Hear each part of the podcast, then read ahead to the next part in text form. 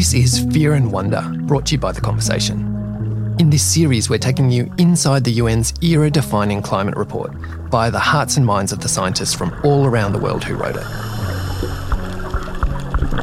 All right, Joelle, so these swishy sounds that we're listening to, that's Professor Kim Cobb from Brown University in the US. She's diving on a coral reef in Christmas, which is an atoll in Kiribati, due south of Hawaii, almost right on the equator. Kim is a really well known coral reef scientist who was also a lead author on the Intergovernmental Panel on Climate Change, and she was part of the volume that I was involved in. In the video that we're watching here, so she's in a wetsuit and flippers, and her hair's waving in the current, and there's like a trail of bubbles coming up from her mouthpiece. She's got this clipboard and some kind of underwater pen. She's making notes about the vast array of, of coral in front of her. And so this video that she sent me, it's, it's from July 2015. Uh, by that point, she'd been researching on Christmas for nearly two decades. And when I spoke to her, she told me that she'd mapped out about 30 different dive sites there over the years. And so at each one of these, they're all special, just like my children. so they're all quite different to looking to me, but it's fun because you can see over you know a decade corals growing larger. You notice when the reef has taken a bad hit from wave activity and a bad winter storm, let's say, and you see the reef recover after that. And so it's like watching a child grow in a way. I mean, it's really special to be that attached to a place over many decades and to come back to it and come back to it and come back to it. You can really see just the extraordinary nature of coral reef ecosystems. We have reef fish swimming over, really brightly coloured corals, there's even sharks swimming nearby. And so when you look down at most of our sites, you know, you're seeing near 100% coral cover and a large diversity of species that quickly by eye you can notice is different changes in colors and structures and heights. And the reefs themselves form different shapes. Some of them are like flat carpets, and some of them are the classic tongue and groove structures where you get these steep walls of reef. So, in that video, we're looking at a coral reef in the year 2015. It was right before we had a big El Nino event, which was one of the biggest events that we've actually seen on record. Yeah, it's coming. So, you know, before the El Nino event, these were some of the healthiest reefs in the world. The temperatures reached their peak in November 2015 during our expedition there, and they were over three degrees Celsius warmer than usual. And then we went back five months later, and I, I knew that it was going to be bad, but I truly nothing prepared me for what we saw in our first dives there. And so it, it was a, a, a gut punch that it took me weeks, weeks and weeks to process. And in some ways, perhaps I'm still processing it. My career and my personal life really changed dramatically after that. You're listening to Fear and Wonder, brought to you by The Conversation. I'm Dr. Joelle Gergis, and I'm a climate scientist at the Australian National University. I'm also a lead author on the UN's Intergovernmental Panel on Climate Change. And I'm Michael Green. I'm a journalist and I'm a friend of Joelle's. And in this podcast, we're going to explore the life of these hugely influential IPCC reports and the kind of thinking and feeling that goes into them. And so the, the reason for this show is that I happened to visit Joelle on New Year's Day 2020, and it was right in the middle of Australia's black summer bushfires. And my in law's house had actually burned down in the fires the day before, and it was kind of lucky that they both escaped with their lives. Yeah, that's right. I remember, and you guys were really stressed out. And we'd gone to the beach and we're trying to just have some kind of normal sort of summer experience. But we knew that there was just so much unrest out there and a catastrophe was unfolding, really. And you were in the middle of working on the IPCC report, and it was clearly a very intense process. And I think seeing you at that extreme moment was a catalyst for me to realise that even though I've known you for 15 years, I don't actually ever talk to you about the nitty gritty of, of climate science. And more than that, even though I read articles about climate change, and in fact, I've, I've written some articles about climate change, I actually don't know how we know what we know about global warming. And given what was going on at that moment, I wanted to find out. This IPCC assessment is particularly important because it's the critical decade when we really need to stabilise the Earth's climate. So the stakes couldn't be higher. And it took thousands of scientists years to, to write and review and to review. And there are literally millions of words in there, and it's monumental. Right. And so when these monumental reports finally came out, I decided that I wanted to speak to you and to other scientists about the science behind them to find out what you do and how you do it, and also what it's like to carry that knowledge. For me personally, it's both terrifying and fascinating to be doing this work at this particular moment in human history. And the science itself, so what we know and how we know it, is just so interesting. So, in each episode, we're going to speak to leading climate researchers from all around the world to learn about the science and the people behind the headlines. Okay, so to get us started, what are the IPCC reports? Who contributes to them and when did they begin? In this episode, we'll hear from three contributors from very different fields of climate research. And as we trace some of the beginnings of modern climate science, we'll find our way to the top of a wet and windy mountain in Scotland more than 100 years ago. And then back to that tropical atoll in the middle of the Pacific Ocean to find out what Kim saw on that dive that changed her life. A question that we're really asking today is how do we know that the climate has changed? And so the first person that we're going to hear from today is Valerie Masson Delmotte. So um, um, I'm, I'm a climate scientist. I work south of Paris in France. Uh, and so Valerie is big wig in the IPCC, right? Yeah, it's about as big as it comes. So Valerie's actually one of the co-chairs of the Working Group One, which deals with the physical science basis. So she really is a bit of a, a ringleader for our group and somebody that helps coordinate how the report gets collated and also communicated to, to governments around the world. My own background is in physics of fluids, and my research has been dedicated to the study of past climate using climate modeling and records from nature archives, in particular ice cores and tree rings. Something Valerie told me was actually kind of the inspiration for the title of this show, Fear and Wonder. And it was when she was explaining those past climates she studied and comparing them with where we're at today. The level of CO2 in the atmosphere is now reaching a level that was previously encountered more than 2 million years ago. So that's the outcome of human activities. It's vertiginous to measure how fast we've been able to alter the atmospheric composition, acting as a geological force on the composition of the atmosphere. And it's really amazing if you stop to think about it. If you shift your perspective from how we experience life on those timescales of hours and, and days and months and, and years, but when we're talking about climate change, we're really thinking about these really long timescales that happen on tens of thousands of years. And if you stop to really consider that, it's actually quite profound. The level of warming today, it's clearly unprecedented in more than 2000 years. We're getting out of the range of temperature variations of the current interglacial periods, the past 11,000 years. And to find a period warmer than that, we need to go before the last ice age, about 125,000 years ago when the orbit of the Earth around the Sun was different. And so we could also, in the next decades, depending on what we are going to do in terms of greenhouse gas emissions, get completely out of the range of the warmest intervals of the past million years as well.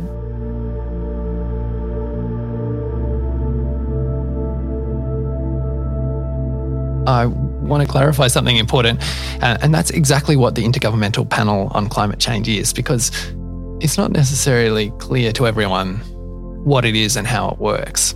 So, the IPCC is really made up of a group of scientists that about every seven years come together under the guidance of the World Meteorological Organization and the United Nations Environment Program. And we effectively do a massive stock take of the state of the global climate system. And so the first report came out in 1990 and it went through obviously a whole range of peer review and expert review and also government review. The um, IPCC has a specific role. Uh, we're not just preparing, um, I would say, uh, encyclopedia or textbooks associated with climate science. Uh, we are working so that the climate knowledge, the state of knowledge, is provided in a transparent and rigorous way, but also in a way that is relevant to inform decision making. It's a hell of a job to take on. Can you remember how you felt at that at that time? So I felt the burden, that's clear.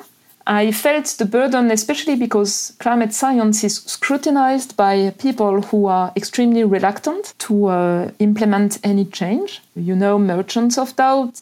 So that pressure, I've known it for years. And having the ways to do the assessments in the most robust, rigorous way was how I dealt with that. So, what Valerie's talking about there, I think, really taps into a sense of responsibility that we all feel undertaking a report like this. It has to be flawless, right? As Valerie says, it's, it's really scrutinized. And it's not just any report, this is the underpinning of the actual science that is informing why we need to stabilize the Earth's temperature. So, we have to be really careful about the science and our representation of all the literature. So it is a vast undertaking. But all of us feel that this, this immense sense of responsibility because the stakes are so high. Uh, nobody, in, in, fact, is paid by IPCC to do that work. It's really a volunteer basis uh, with the understanding of our uh, research institutions. And uh, we had about a thousand applications or nominations. It goes through observing bodies or through national governments. And then we selected about 234 of them. It takes a lot of time to do it well, to find the right balance within teams. Uh, with a, a, strong wish to have diverse teams to avoid, you know, biases that can exist within a small community. Valerie's talking about how she chose the authors for the part that you worked on, Joelle, but there are other parts, right? So can you explain how it's split up? So, generally speaking, the IPCC is divided into three main working groups. So, working group one deals with the physical science basis. So, that is all the nuts and bolts of how the climate system is changing from the deepest ocean trenches to the highest mountain tops. Uh, working group two deals with impacts and vulnerability and climate change adaptation. So, how we actually go about getting societies prepared for the changes that are underway, but also ecosystems and seeing which ecosystems are under threat. And working group three deals with mitigation. So, how do what do we actually do in terms of trying to reduce emissions, restore ecosystems, and bring about the societal changes that we need to put the Earth back on track to try and reduce emissions and to stabilise the Earth's climate. And then there's a synthesis report as well, right? Yes. So after all of that, there is this synthesis report which really takes the highlights from all the different volumes and puts it together and it also touches on special reports as well, which I didn't mention, but they are these supplementary reports that were conducted ahead of the main working groups. And for instance, there was one on the oceans and cryosphere, so the frozen parts of the Earth. There was also one on the 1.5 degrees of warming target, and there was another one on land ecosystems as well. So the sixth assessment report is actually made up of several volumes, so it is vast, it is huge. The workload has been unprecedented compared to previous cycles. So I've reviewed more pages of text than ever in my life. and it's so nice to work with these scientists. That for me that's the best. It's a constant deliberation with critical minds on board. And it's uh, like building on collective intelligence so that we provide the best possible assessment of the state of knowledge in a very clear way. So, Joelle, when did you find out that you were going to be an IPCC author? It was in early 2018, and I remember receiving a very formal looking letter with the UN logo, and it said that I was assigned to the group which was dealing with water cycle changes.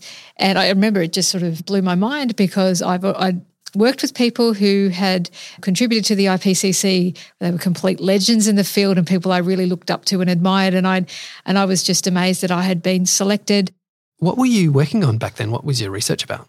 I'd recently released my first book, which was called Sunburnt Country The History and Future of Climate Change in Australia. And effectively, it was the culmination of about a decade's worth of, of research. And we were looking at reconstructing Australia's past climate back a thousand years, season by season, for parts of that. We had just been through the millennium drought. And it was really important to try and contextualize how unusual those extremes were in a longer term context. And that's where it becomes really helpful to look into the past. And I started looking at a range of different records. So things like tree rings, corals, and ice cores. And then when we have handwritten records, so things like weather journals, old colonial reports, and newspapers, we can try and reconstruct past weather conditions on that sort of daily timescale. And that area of science is known as historical climatology. Okay, so this is then, I think, the perfect way to introduce our next guest because this is just the kind of work that Ed Hawkins does. Exactly. That's right. My name is Professor Ed Hawkins. I work for the National Centre for Atmospheric Science at the University of Reading here in the UK. And I study how the climate has changed over the last couple of hundred years and why uh, and how it might change in the future. When Ed started working on IPCC, one of the parts that he was working on was, was a new section that hadn't been in previous IPCC reports, and it was aiming to cover the history of climate science. The thermometer was invented 400 years ago or so, so people have been measuring temperature for a very long time. And many people wrote down their measurements and recorded them a very detailed way. And so we have an, awful lot of very old records of, of temperature and other aspects of the climate going back a couple of centuries or more. Back in the 1930s, people started to realise that something was probably going on. People started to say, oh, hang on a minute, you know, temperature's rising in quite a few places around the world. And then in 1938 came the first full attempt at creating a global temperature time series. And that was made by an amateur meteorologist called Guy Callendar, who lived in the UK. And he collected data from 140 weather stations around the world. And he saw that the planet had warmed up over the previous 50 years by about 0.3 degrees or so.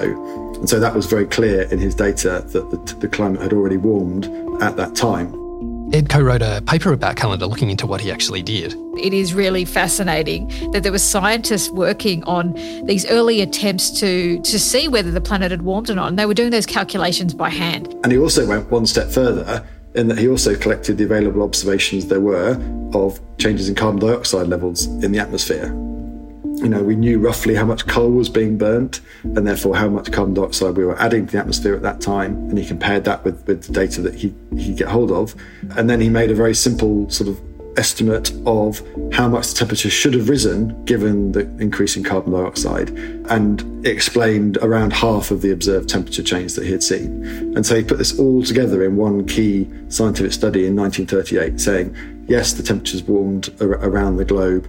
Yes, carbon dioxide has increased because of our activities, and that has caused a rise in global temperature. So we had everything in one place over 80 years ago.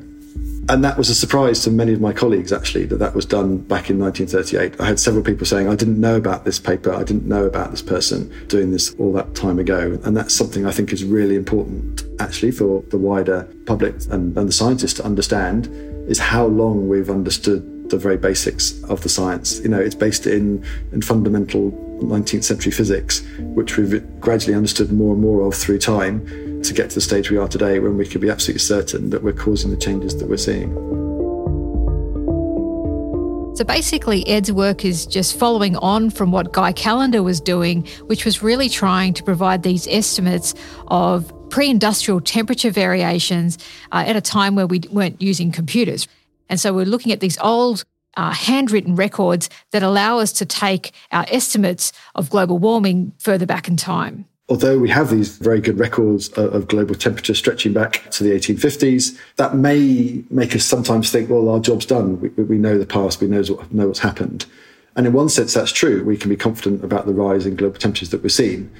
But as the science moves on, we're realizing we need to understand more details about what's going on locally and particularly around extremes and the risks that we face now and in also in the future. So, with this work, Ed's trying to understand past weather events so we have a better understanding of what kind of extremes we could face in the future. But that means we need more detailed observations from the past. And it turns out we do have many detailed observations of the past, but they're just locked away in various archives and libraries, still stuck on the original paper records they were recorded on over 100 years ago. You know, there are probably more than a billion observations just in the UK that, that we know of installed in various libraries and archives. And transforming that data into digital is, is just a huge, enormous, unimaginable task, actually. And so we have to pick and choose at the moment about which, which records we focus on, which are going to be most valuable for improving our understanding. Back in 2017, we discovered the records taken on the summit of Ben Nevis. Ben Nevis is the highest mountain uh, in the UK, 1,345 metres above sea level. It's the coldest, wettest place in a very cold, cold and wet country, many people would say.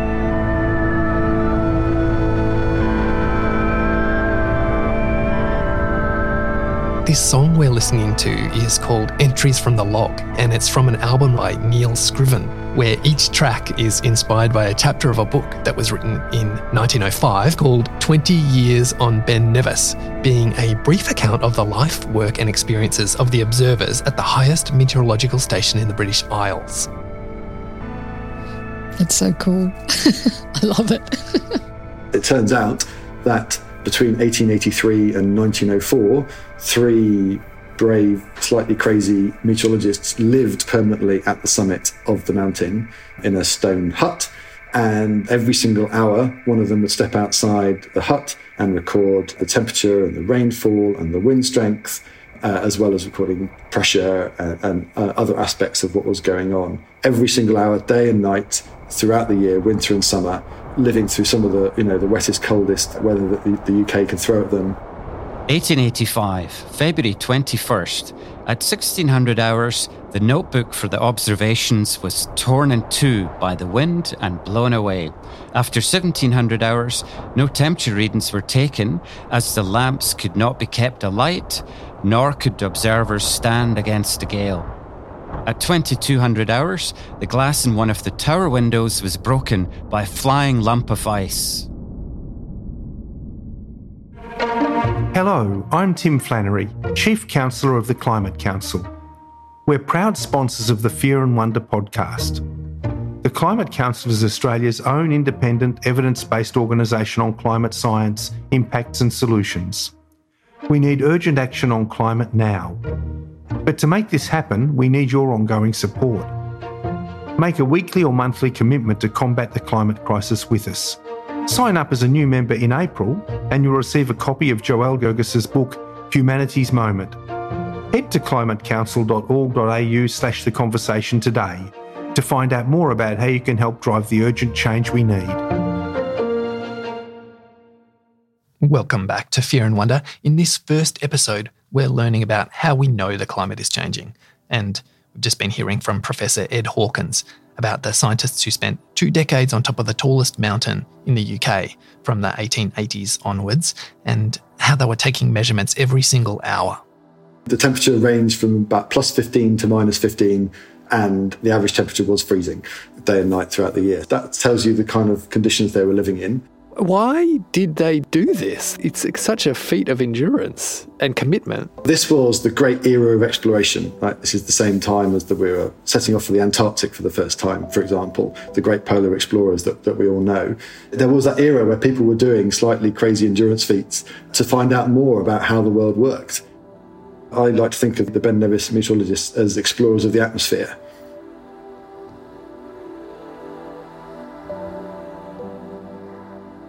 In September 2017, Ed started a citizen science project to digitise those handwritten records from Ben Nevis. And in less than three months, he managed to get a few thousand volunteers to key in a million and a half of those records. It's really phenomenal to think about getting volunteers to do this work for you. And it actually inspired me to run a similar citizen science project using this Zooniverse platform to recover early observations for Southern Australia. And it's a part of the country where we've seen the clearest climate change signal. And surprisingly, there are these records that just have not been digitised that the Bureau of Meteorology actually hold, but they're just sitting there, sort of decaying in archives, and, and we were able to scan them and then get volunteers to, to work on them. In November 2017, when Ed was still working on that Ben Nevis citizen science project, some other scientists were hiking up the mountain lugging gear for a new temporary weather station. And it was still very, very, very windy. We're at the top of Ben Nevis right now, putting up an automatic weather station. That's amazing. Old. This also goes to show that the, the work of monitoring is is never done. You know, and, and stations will open and close and all sorts of stuff. And that's when they open and close, it's actually really difficult to then join the records up in terms of matching the variability that's contained within them because they might be slightly different site locations or a different elevation or maybe near a tree and all the exposure of the instrumentation can be different. And that's what makes piecing together those historical observations quite challenging. The, probably the biggest technical challenge when you're working with historical observations is to what they call homogenize the record. So try and bring them into alignment in terms of their variability. And you do that statistically, but you have to have periods of overlap where you can see, you know, the ups and downs in the curves and how they match and whether they're offset or not because of those changes in the observatory basically. So even when you've got the numbers, it's not like you can just punch them into your computer and then just start doing data analysis. A, there's a whole statistical process that goes into it before you can actually use it for climatological reasons. So it's it's really thorough. Takes ages. What's the legacy of it? Like, what, what did they learn at the time, or what did the science world learn at the time, and what do we get out of doing this digitization and reconstruction now? So I think probably at the time they were a bit undervalued, and I think we are now learning more about the value of their observations. The very detailed observations we have from there are enabling us to reconstruct particularly extreme events actually so we we take the, the data from ben nevis and, and other places around the country and use that to combine with our modern technology of weather forecasting to produce essentially a weather forecast of the past where we can look at what the weather is doing hour by hour stretching back to the 1800s. And so we can build up this picture of what the atmosphere was doing by combining information from various locations to track big storms as they come across the country and learn about these very extreme events, which are still today quite unusual compared to what we've seen in the recent period. And so we can better understand the risks from extreme weather by mapping those past events in more detail and trying to translate them into the modern context. And so they happened to be up there at the time of a very famous storm. Can you tell me about that? So, so there were quite a few famous storms that went through, but the, the, one we've learnt most about is one in 1903 called the Ulysses storm, which caused enormous damage across the UK. The novel Ulysses by James Joyce, the events in that book were set the year after the storm. And there's a passage in the book which discusses all the trees that were blown down in the storm in Dublin.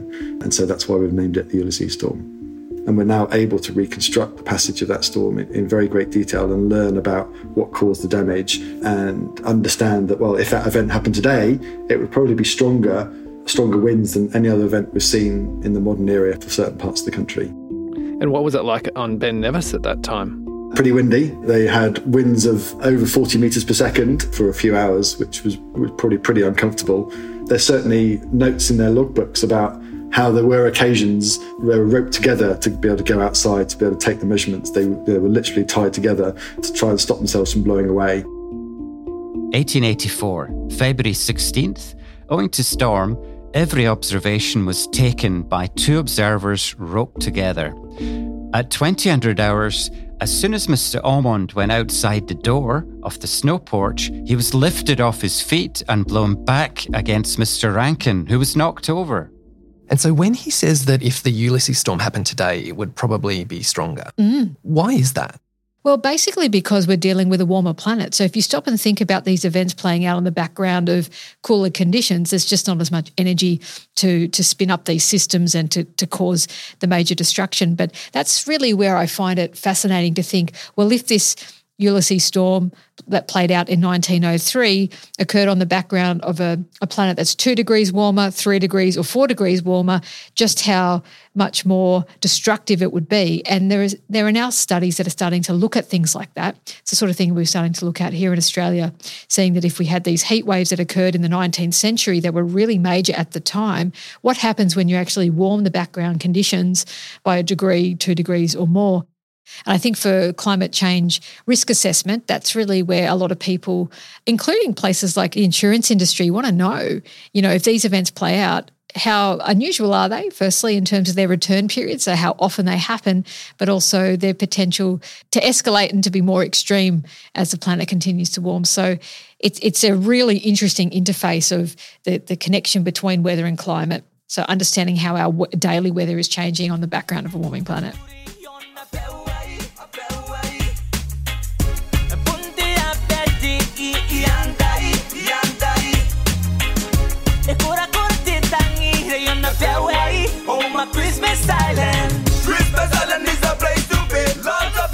Right at the start of the show, we heard from Kim Cobb on Christmas Island. And you might guess this track is from Christmas Island. And the artist is Marson Boy featuring Eastlife. It's great. Good on you for tracking that down. That's so cool word. So when we left Kim, she just dropped that bomb, which was the 2015 2016 El Nino event and its impact on the reef. We're going to get back to that, but First, I wanted to find out about how she actually does her research. Ed works on improving our understanding of what we know from the time humans started making those very first weather observations. And Kim's research helps us to look even further back in time to help decipher how the most complex climate cycle on the planet is changing. I, my first trip to Christmas Island was in spring of 1997.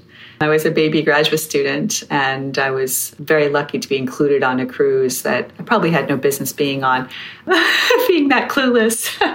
um, I was there for a completely different purpose, looking at carbon chemistry in the ocean. But when we were out there in the Central Pacific, we were also in the grip of what was at the time the largest El Nino event on record, 1997, 1998, and understanding just how little we we really were able to predict that event and its severity and how these events would be changing with climate change was very formative for me. And I, I fell in love with the location as much as I fell in love with the intellectual challenge of chasing this down for the rest of my career. Right. So I've got a kind of background question here for you, Joelle. What is El Nino? So it's just basically, you can think of it as the oscillation between cooling and warming of the equatorial Pacific and the shift in the winds associated with those different ocean warming. And what that does is basically take rain bearing systems and shift it in different areas. It's not just about variability in the Pacific region, it's about variability around the world. Yeah, so El Nino actually impacts about 60% of the planet. So, although its home is in the equatorial Pacific, it has what's called teleconnections, which are these regional climate variations that occur outside of the Pacific. So, here in Australia, it actually impacts much of the eastern part of the country. So, Kim's research is really important because what we want to understand is how natural variability is changing as the planet continues to warm. And understanding how it's shifted in the past is really important for understanding how it might change in the future. The corals are growing about, you know, as much as a centimeter, possibly even two per year.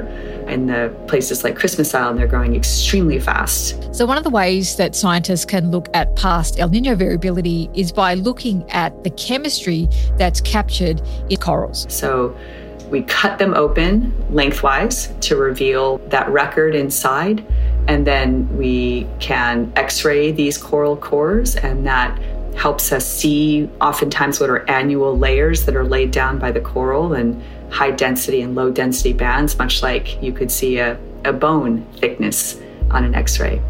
And we drill every single millimeter down that entire core, tiny aliquots of coral powder that we then analyze for geochemical information. One way Kim does this is by comparing the ratio of two oxygen isotopes that she finds in these coral skeletons. Oxygen 16, which is what you learned about in, in school at some point, and oxygen 18, which has two more neutrons, which is also stable and present. Wherever there's oxygen 16, there's oxygen 18. It's just in much smaller quantities. And so the ratio of these two isotopes, more 18O is incorporated into the coral skeleton when it's cooler, and less of it is incorporated into the coral skeleton when it's warmer. It's a very well established and well understood proxy for ocean temperatures. It's really fascinating to think about Kim's work in terms of the way we can travel back in time using geochemistry. And she started looking at corals that have died, so they're not living corals anymore. And that allows us to go back centuries back into the past and even thousands of years. What can you tell from the corals about El Nino and climate change? Right. So we've been really working on this for over two decades now. And one of the challenges about trying to see a change in El Nino activity in the recent decades versus before is that sometimes it happens every two years, sometimes it happens every seven years, sometimes it's large, sometimes it's small it's just very hard to see what might be a fairly modest change on top of this very noisy background. And in fact, people publish papers saying, you know, it might take 200 years from now for us to see a change in El Nino activity. Well, of course, the paleoclimate people would say, why don't we look at hundreds of years of information from the past and see if we can build up enough statistics of past El Nino activity so that we might detect a fairly modest change that's already occurring today. And in fact, that's what we've seen. We were able finally to publish a uh, extremely long baseline that together is over 2,000 years worth of El Nino activity from the Central Pacific, from the very heart of the cycle. And so when we took this long baseline and we compared it to what was recorded in the coral skeletons of El Nino activity in the last several decades, we actually saw a statistically significant increase in recent decades compared to this extremely long and detailed baseline. What Kim's talking about in her research is that we're really starting to see that, that sort of climate change signal starting to emerge. There have been quite a few papers that have come out in, in, in, support of this finding, which have worked with data sets from different locations around the Pacific Basin. And there have been some that have suggested that there has been no statistical change in El Nino properties, all coming from different paleoclimate sites and, and different approaches. The jury is somewhat still out in the IPCC. You will see it treated quite gingerly. You need really multiple lines of extremely strong evidence to have something land in the IPCC as, as an impact that's tied to greenhouse gases. But I think it's more likely than not that there has already been a measurable change in El Nino towards stronger extremes in recent decades. Right. So, what should we make of this, Joelle? Well, there's a lot in what Kim's just talked about, and really it gets to the heart of why climate science is really complicated. So, firstly, we have this natural variability, and understanding those year to year variations are really critically important for understanding how seasons are going to play out as the planet continues to warm. Another really interesting thing that Kim mentioned there was how the IPCC treats uncertainty. Her research team has actually been working on El Nino for over 20 years, and everything that they have collated does show a statistically significant shift and intensification of El Nino events. And it's actually something that I found in my own PhD research that I published back in 2005 is this intensification of El Nino events as well.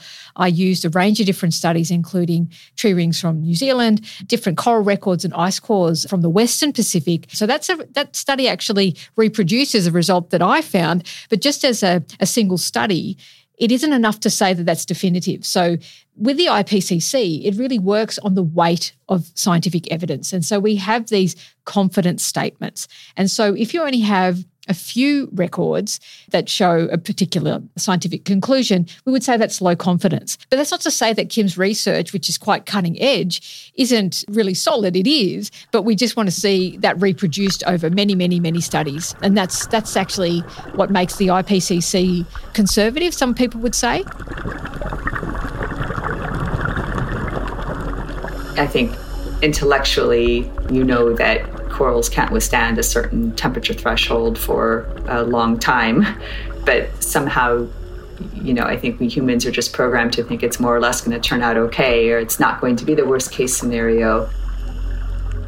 The real acute losses were documented in, in our April 2016 expedition. So that's when the carnage was visible to me at any rate. Basically, 85 to 90% of the reef had succumbed to these bleaching level temperatures, and those corals had died in the interim and were you know, covered over in brown red algae, and only 5% of the coral cover was still intact.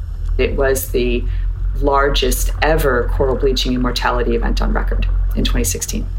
So there was virtually no reef that was spared that year as a climate scientist and a, a, somebody who knows coral reefs quite well, that was part of processing the loss was the certainty from my perspective as a scientist that the reefs that I dove on in 2014 and 2015 were, would never be back. They were lost forever, and there would be no no recovery.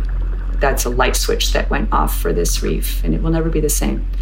So that's something that is happening to more and more reefs around the world.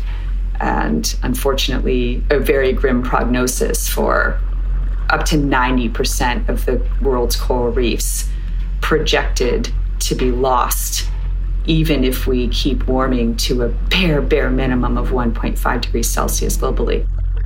For Kim, things were about to get even worse. Our next expedition down there was in November 2016 during the, the election for president here in the United States when this country decided to elect an administration which had been very openly hostile to climate science and climate and energy policy that is evidence based. And so having to go through that while diving on a dead reef that had been killed by climate change was a huge pile on for, for me personally, emotionally.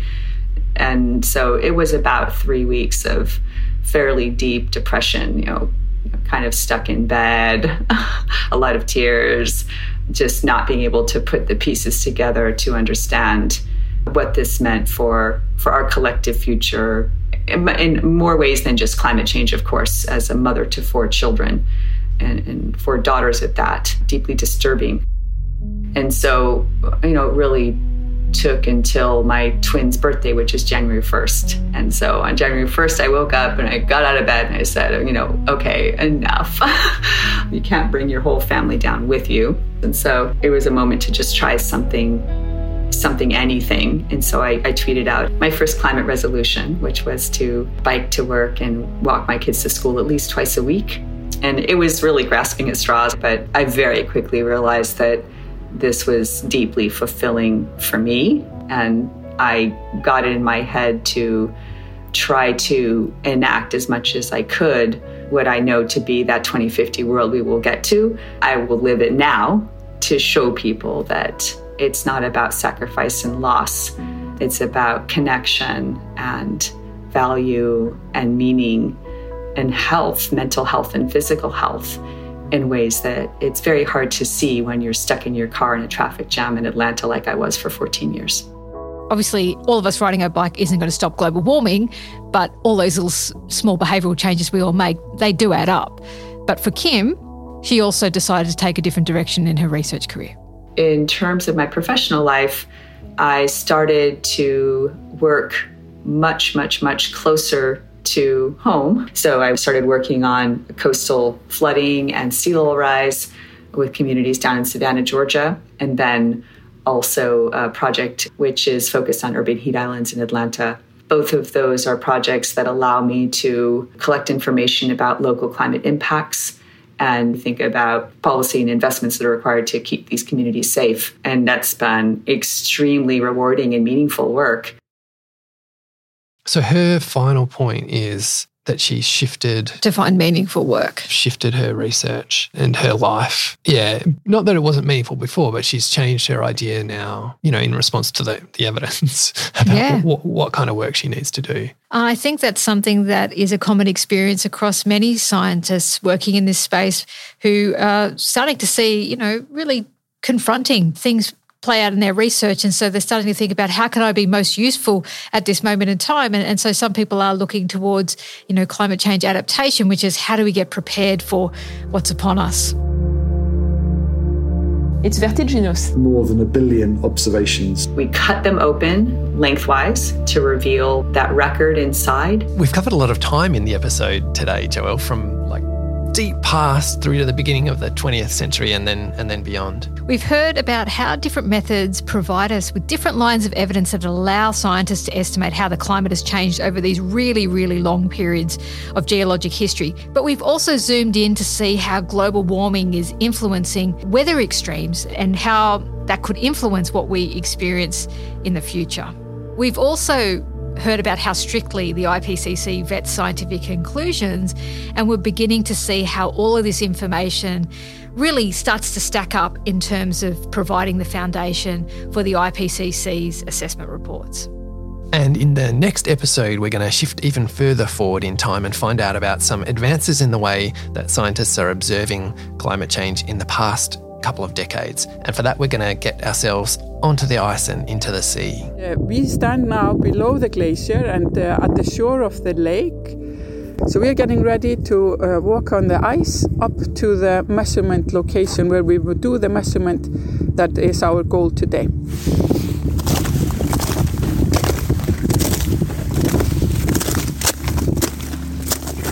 Fear and Wonder is produced by me, Michael Green, and co hosted by Dr. Joelle Gergis from the Australian National University, with sound engineering and design and additional story editing and wisdom from John Chia. Script editing by Nicole Kirby. Thanks to the show's executive producer Ben Clark and the Conversations editor Misha Ketchell. Fear and Wonder is sponsored by the Climate Council. And in this episode, special thanks to Dr. Martin Rice, the research director for the Climate Council, for his magnificent Scottish accent. We recorded on Wurundjeri land at the State Library of Victoria. Original music in this show included Entries from the Log by Neil Scriven from his very cool album 20 Years on Ben Nevis, and also the song Christmas Paradise by Marson Boy featuring East Life. You can find more music from Kiribati on the YouTube channel at Kiribati Music. And finally, Joelle wrote about her experience being an IPCC author in her brand new book called Humanity's Moment A Climate Scientist's Case for Hope. Go find it online and in all good bookstores.